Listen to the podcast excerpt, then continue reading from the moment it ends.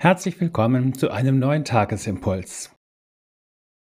Die Losung dafür steht heute in Jesaja 26 und sie lautet: Wer festen Herzens ist, dem bewahrst du Frieden, denn er verlässt sich auf dich.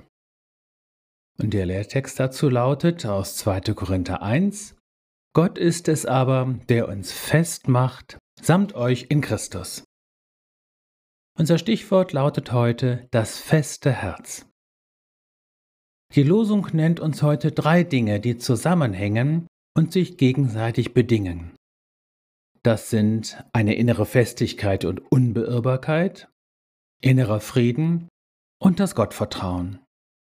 Sie sind so etwas wie die Grundausrüstung für unseren geistlichen Weg. Je weiter wir schreiten, desto mehr wachsen sie und nehmen zu.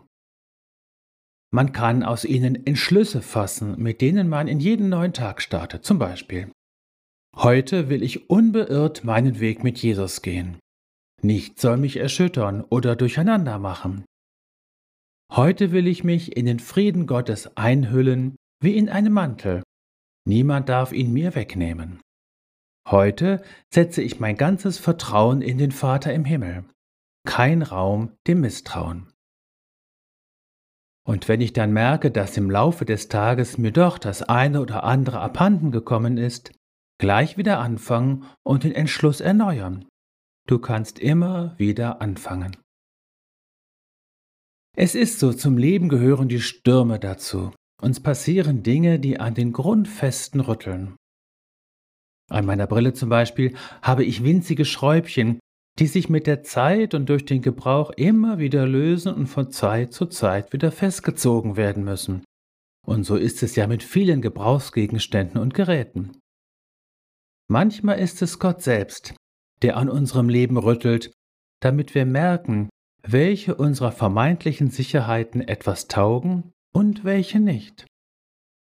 Er will uns als Einzelne und miteinander festmachen in Christus. Nur in Jesus finden wir unser Heil und unsere Rettung. Nur in Jesus wird unser Herz so fest, dass ihm die Stürme des Lebens nichts anhaben können. Darum komm immer wieder neu zu ihm. In Jesus bist du gesegnet und hast du einen Grund, der dich hält und trägt. In Jesus bist du gesegnet und erfüllt dich der Friede Gottes. In Jesus bist du gesegnet und wächst in dir unablässig neues Vertrauen.